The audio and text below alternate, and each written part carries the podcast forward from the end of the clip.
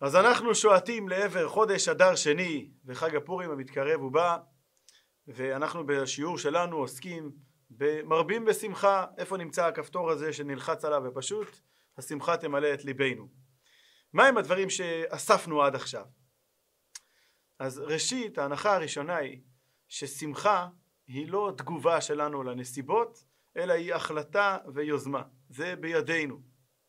לא נתכחש לכך שנסיבות חיים, אה, גנטיקה, הרגלים, סביבה, חינוך, משפיעים הרבה מאוד על, על מפלס השמחה שלנו, על אם אנחנו אנשים שמחים או לא. אבל ראשית, נכון, אנחנו פה בשביל לשנות הרגלים. אחד מאבני, אחת מאבני היסוד של היהדות זה שאדם צריך לשנות הרגלים שלו, להתקדם, לצמוח, להתפתח. הרי זה בדיוק מה שאנחנו מחפשים, את ההרגלים הנכונים, את החינוך, את הסביבה, את האווירה שבה נגדל ילדים שיהיו שמחים. אז זה קודם כל. בנוסף ראינו שכל המערכת הרגשית שלנו היא תוצאה, היא תוצר של התודעה ולכן כאשר נמלא את התודעה שלנו בדברים הנכונים הרגש יגיב בהתאם וכפי שאמרנו בשמחה אותיות מחשבה ובנוסף כאשר אנחנו מדברים על שמחה כי הרעיון הזה נכון לגבי כל רגש שאנחנו רוצים ליצור אבל כשמדובר על שמחה אז אנחנו נזכיר ששמחה היא הרגש הטבעי הראשוני שלנו. המולד שלנו, ברירת המחדל שלנו היא שמחה. ככה ראינו אצל הילדים הקטנים בגן שהם שמחים על פי רוב. אלא אם קרה משהו. אממה שבחלוף השנים במרוץ החיים נכנסים כל מיני אלמנטים שהגדרנו אותם כמשביתי שמחות. והם מפרים את השמחה הטבעית שקיימת בעצם החיים. והדרך שאנחנו צריכים לעבור כדי להרבות בשמחה כדי לשוב אל השמחה הטבעית שתמיד הייתה שם שלכן זה יותר בר השגה כי זה לחזור בעצם למשהו שיש לנו אז אנחנו צריכים ללמוד לנטרל את אותם משביתי שמחות. חילקנו את משביתי השמחות לשלוש קטגוריות. אחת דיברנו על דאגות, פחדים, חרדות. קטגוריה שנייה יושבת על תחושות של חוסר שביעות רצון, מרמור, תסכול, קנאה והקטגוריה השלישית היא קשיים ואתגרי החיים. המכנה המשותף לכל המשביתי שמחות האלה זה שהם בעצם מפרים את הנוכחות שלנו ואת ההוויה שלנו בכאן ועכשיו. הכאן ועכשיו הוא מאוד מאוד שמח. עצם החיים זה דבר מענג ומשמח. ובעצם כשיהודי קם בבוקר הוא מביע את זה במילים מודה אני לפניך מלך חי וקיים שהחזרת בי נשמתי בחמלה רבה אמונתך. המודה אני תחילת היום של יהודי זה הכרת הטוב והשמחה מעצם החיים. ואנחנו צריכים ללמוד את הדרך איך לנטרל את אותם משביתי שמחות. אז במשבית שמחות הראשון טיפלנו בשיעור הקודם בדאגה, דאגות, חרדות, דיברנו על ביטחון בהשם. והפעם אנחנו נדבר על הקטגוריה השנייה של תחושות של מרמור, חוסר סיפוק, חוסר שביעות רצון, קנאה וכל הרגשות, כל מערכת הרגשות האלה שא' מוציאה אותנו מההוויה, מהנוכחות שלנו כאן ועכשיו, שמה את תשומת הלב שלנו במקומות אחרים ולכן אנחנו לא חווים את השמחה הטבעית שמתרחשת כאן ועכשיו. ובנוסף הן מכניסות אלמנטים של אה, אה, החמצה, של מרירות שהם בוודאי מנגדים לשמחה. אז מה הדרך להתמודד עם משבית השמחות הזה, עם הרג... מערכת הרגשות האלה שמשביתות את השמחה הטבעית של... שלנו? נאמר בפסוק, וזה אה, מבואר בתורת החסידות, פסוק שאומר כך: ויאספו ענבים בהשם שמחה ואביוני אדם בקדוש ישראל יגילו. כלומר שיש איזשהו קשר מיוחד בין מידת הענווה לשמחה. ומזה אנחנו גם מבינים שיש קשר הפוך בין גאווה ואגו מנופח לבין עצבות ודיכאון. אז בואו קודם כל נלמד איך זה עובד. למה הענווה מביאה לידי שמחה ולמה להפך ואיך נוכל להגיע לשם.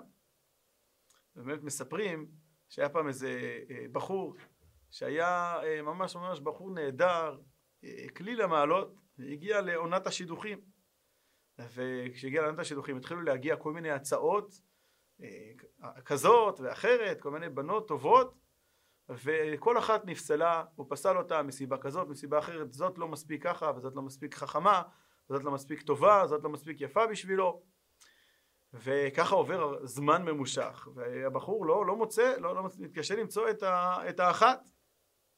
אמר לו אבא שלו, תשמע, בני היקר, אני מרגיש שאתה קצת, קצת עף על עצמך, קצת מתגאה, ולכן זאת לא טובה לך, וזאת לא טובה לך. אני מציע שתיכנס לתקופה מסוימת לישיבה מיוחדת, שכל המוטו של הישיבה, כל מה שהם עוסקים זה לקנות את מידת הענווה. תיכנס שם לתקופה של כמה חודשים, תקנה לך את מידת הענווה, ו- וזהו, ואחר כך נחזור לשידוכים. ואכן כך עשו, נכנס, וסיים את הקורס בענווה באותה ישיבה, וחזר למגרש, חזר לעונת השידוכים. ושוב, הסרט חוזר על עצמו. זאת לא מספיק יפה, זאת לא מספיק טובה, זאת לא מספיק חכמה. אז אבא שלו אומר לו, בני היקר, מה, מה קורה? מה, מה קורה איתך? זהו כבר, אתה, אתה כבר ענב? אז אמר לו, אבא, מה, מה אתה לא מבין? אם לפני שהייתי ענב, היא לא הייתה מספיק חכמה, טובה ויפה, עכשיו שאני גם ענב, היא כן מספיקה. אז מה זה באמת ענווה? צריך אולי להגדיר קודם כל מה זה ענווה, כדי שנוכל למצוא את הקשר בין ענווה לשמחה. אומרים שהיה פעם אחת בעיירה שהגבאי של בית הכנסת הכריז שעכשיו ייקחו ספרי תורה בהקפות כל הענבים של העיירה. לא, חלפו דקות, דקות אחדות והשתרך תור ענק של כל הענבים, כל מי שחשב שהוא ענב. אז מהי ענווה? נאמר על משה רבינו, והאיש משה ענב מאוד מכל האדם אשר על פני האדמה. ובאמת זה דבר שצריך להבין אותו. לכאורה אנחנו תופסים ענווה כתחושה שבן אדם מרגיש את עצמו שהוא לא שווה, הוא שווה פחות, אה, אה, אחרים בטח אה, הרבה יותר טובים ממנו, יש להם הישגים יותר טובים ממנו. וכשאנחנו באים למשה ואומרים שהוא ענב מאוד מכל האדם אשר על פני האדמה, הכוונה שהוא ענב כלפי, הוא שפל רוח כלפי כל האדם אשר על פני האדמה. איך זה יכול להיות? מה, משה לא היה מודע לעצמו? משה לא ידע שהוא הנהיג את עם ישראל, הוא קיבל את התורה מסיני, הוא קרא את הים, הוא הנהיג את המכות במצרים והוליך את בני ישראל במדבר 40 שנה, הגיע לדרגות הכי גבוהות של נבואה, של הנהגה בעם ישראל, הוא חשב שהוא פחות מכל האדם אשר על פני האדמה? ודאי שלא. ענווה היא לא חוסר מודעות, חוסר מודעות זאת בעיה, בעיה שצריכה פתרון בשיעור אחר, זה, זה תחום אחר, של דימוי עצמי, של ביטחון עצמי. ענווה היא לא חוסר מודעות, חוסר מודעות זה כשהגבאי אומר שהענבים יבואו לכאן ומשתרך תור של כל הענבים, זאת חוסר מודעות. משה רבינו ידע היטב את המעלות שלו, ידע היטב גם את ההישגים העצומים שהוא זכה להגיע אליהם בחיים שלו, להוריד את התורה מסיני, למשל. אבל משה רבינו כענב אמיתי עשה לעצמו יום יום חשבון כזה, כלפי כל אחד שהוא הסתכל עליו ובצורה כזו או אחרת השווה אותו אליו הוא אמר לעצמו, נכון, נכון, אני נוגע בפסגות, אני נמצא במקום מאוד מאוד מרומם, אבל זה בגלל מתנות שמיים שקיבלתי, בגלל הזדמנויות פנטסטיות שאני זכיתי להן ואחרים לא זכו להן. וכענב אמיתי הוא היה בטוח, באמת הוא חשב על זה ברצינות, בכנות, זה לא שקר, הוא לא, לא עשה שקר בעצמו. הוא חשב שאם מישהו אחר היה מקבל את אותן הזדמנויות, את אותן, היכול, אותן היכולות, אותם כוחות, אותם נסיבות חיים, הוא לבטח היה עושה איתם הרבה יותר ממה שמשה עשה. וכך הוא התמלא בענווה כלפי כל אחד. לא בגלל שהוא לא הבין שהמציאות הנוכחית היא בוודאי שהוא מחזיק בהישגים הרבה הרבה יותר גדולים. אלא כי הוא עשה לעצמו חשבון מתוך ענווה אמיתית. הוא לא זקף את ההישגים שהוא הגיע אליהם בחיים, הוא לא זקף את זה לזכותו. כמובן שהוא בחר בחירות נכונות ועשה את הדברים הנכונים, אבל הוא הסתכל על זה שעצם ההזדמנויות שבאו אליו הם מתנות שמיים, עצם הכישרונות שלו הם מתנות שמיים. ואמר לעצמו שאם מישהו אחר היה זוכה בכישורים ובהזדמנויות כאלה, לבטח הוא היה עושה איתם הרבה יותר, ולכן הוא היה ענב כלפיו. זאת מידת הענווה, זאת ההגדרה המזוקקת של ענווה אמיתית. אז אני חוזר ומדגיש, ענווה היא לא חוסר מודעות, אדם מודע לעצמו, מודע למעלות שלו, והוא שמח בהן, ולמרות זאת, הוא לא זוקף אותן לזכותו, וחושב לעצמו שמישהו אחר בנסיבות כאלה היה עושה איתם יותר ולכן יש לו, הוא חש ענווה כלפי כל אחד. ועכשיו נחזור לראות את הקשר בין זה לבין שמחה בהקשר של אה, אה, אותו משבית שמחות, מה שלוקח מאיתנו את השמחה הטבעית של החיים בצורת חוויות של מרמור, של חוסר שביעות רצון, של קנאה, שמה המכנה המשותף לכל מערכת הרגשות האלה של קנאה, מרמור, תסכול, אה, אה, אה, חוסר סיפוק, חוסר שביעות רצון, מה המכנה המשותף?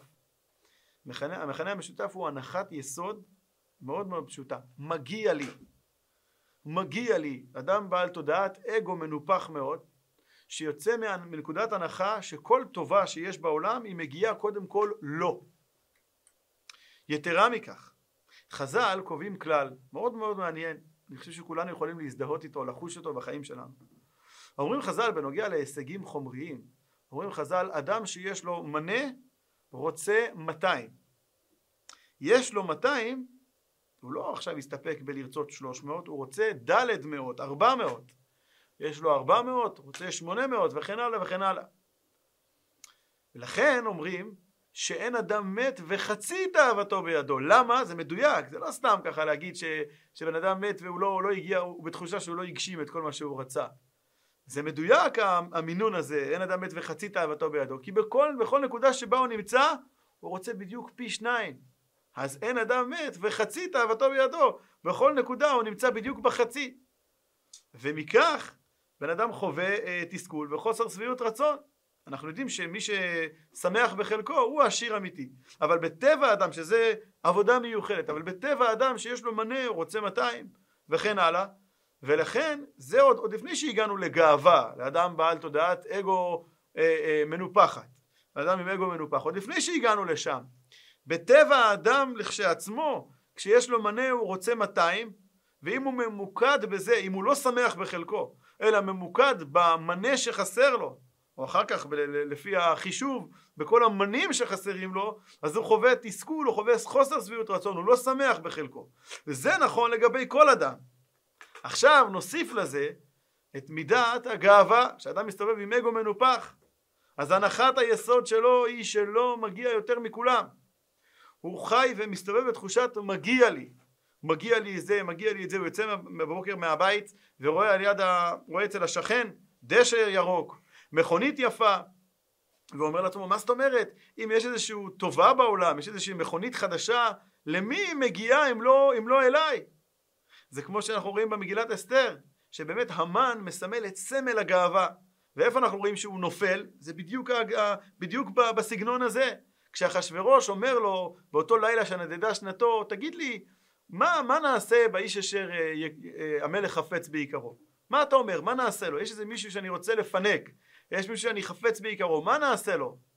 וכתוב במגילה ויאמר המן בליבו למי יחפוץ המלך לעשות יקר יותר ממני מכיוון שהוא עף על עצמו כמו שאומרים מכיוון שהוא היה גאוותן בעל אגו מנופח היה ברור לו שאם יש מישהו שהמלך חפץ בעיקרו אז זה הוא ולכן הוא שם שם רשימה יביאו לבוש מלכות וכתר והסוס אשר רכב עליו המלך הייתה לו רשימה מאוד מאוד מכובדת מתוך מחשבה שזה מה שהולכים לעשות לי.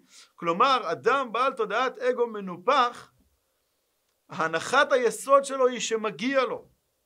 והנחת היסוד שלו שמה שיש לו זה לא מספיק כי לא יכול להיות הרי לשני נראה לי שלשני יש יותר. לא תמיד, לא תמיד הדשא של השכן הוא באמת יותר ירוק אבל אם הוא חושב שככה אז מה זאת אומרת? לא יעלה על הדעת שיהיה דשא ירוק יותר והוא לא יהיה אצלי.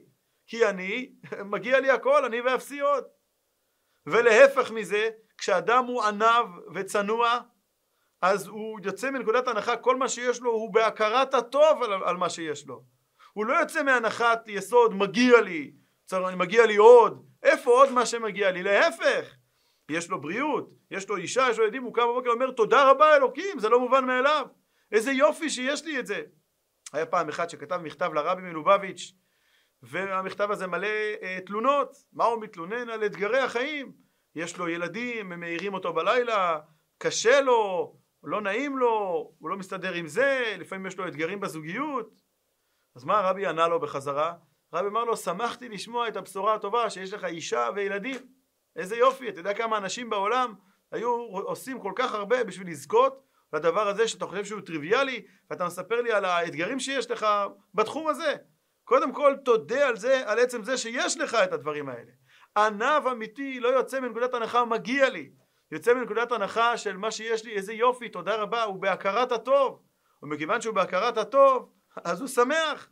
וכיוון שהוא בהכרת הטוב, והוא לא יוצא מנקודת הנחה שלי מגיע הכל ויותר מכולם, אז הוא יודע לפרגן לשני. ההפך מקנאה. למה? אדרבה, שיהיה לשני, יש לו דשא ירוק, איזה יופי. כנראה, אומר הענב לעצמו, הבחור הזה עבד מאוד מאוד קשה וטיפח דשא, או שיש לו זכות אחרת, ואיזה יופי לו. ואני שמח בשבילו, ואני שמח עם מה שיש לי. אבל כאשר האדם עף על עצמו, כפי שאנחנו אומרים בשפתנו היום, אז כמו שאמרנו, שום דבר לא די לו, לא מספיק לו, והוא חווה אה, בצורה הרבה הרבה יותר אה, משמעותית והרבה הרבה יותר נוכחת בחיים שלו חוויות של מרמור, של חוסר סיפוק, חוסר שביעות רצון, קנאה, איך זה יכול להיות שלשני יש יותר ממה שיש לי, וככה הוא הולך ומתרחק מהשמחה הטבעית, מצהלת החיים הטבעית. העניין הזה נכון לא רק בגשמיות, זה נכון גם ברוחניות, למרות שצריך לשים לב, לב פה לאיזשהו אה, הבדל משמעותי. בתחומי הרוח אנחנו לא נגיד אף פעם שעשיר זה מי ששמח בחלקו. להפך, בתחומי הרוח אדם כל הזמן צריך לשאוף ליותר ויותר.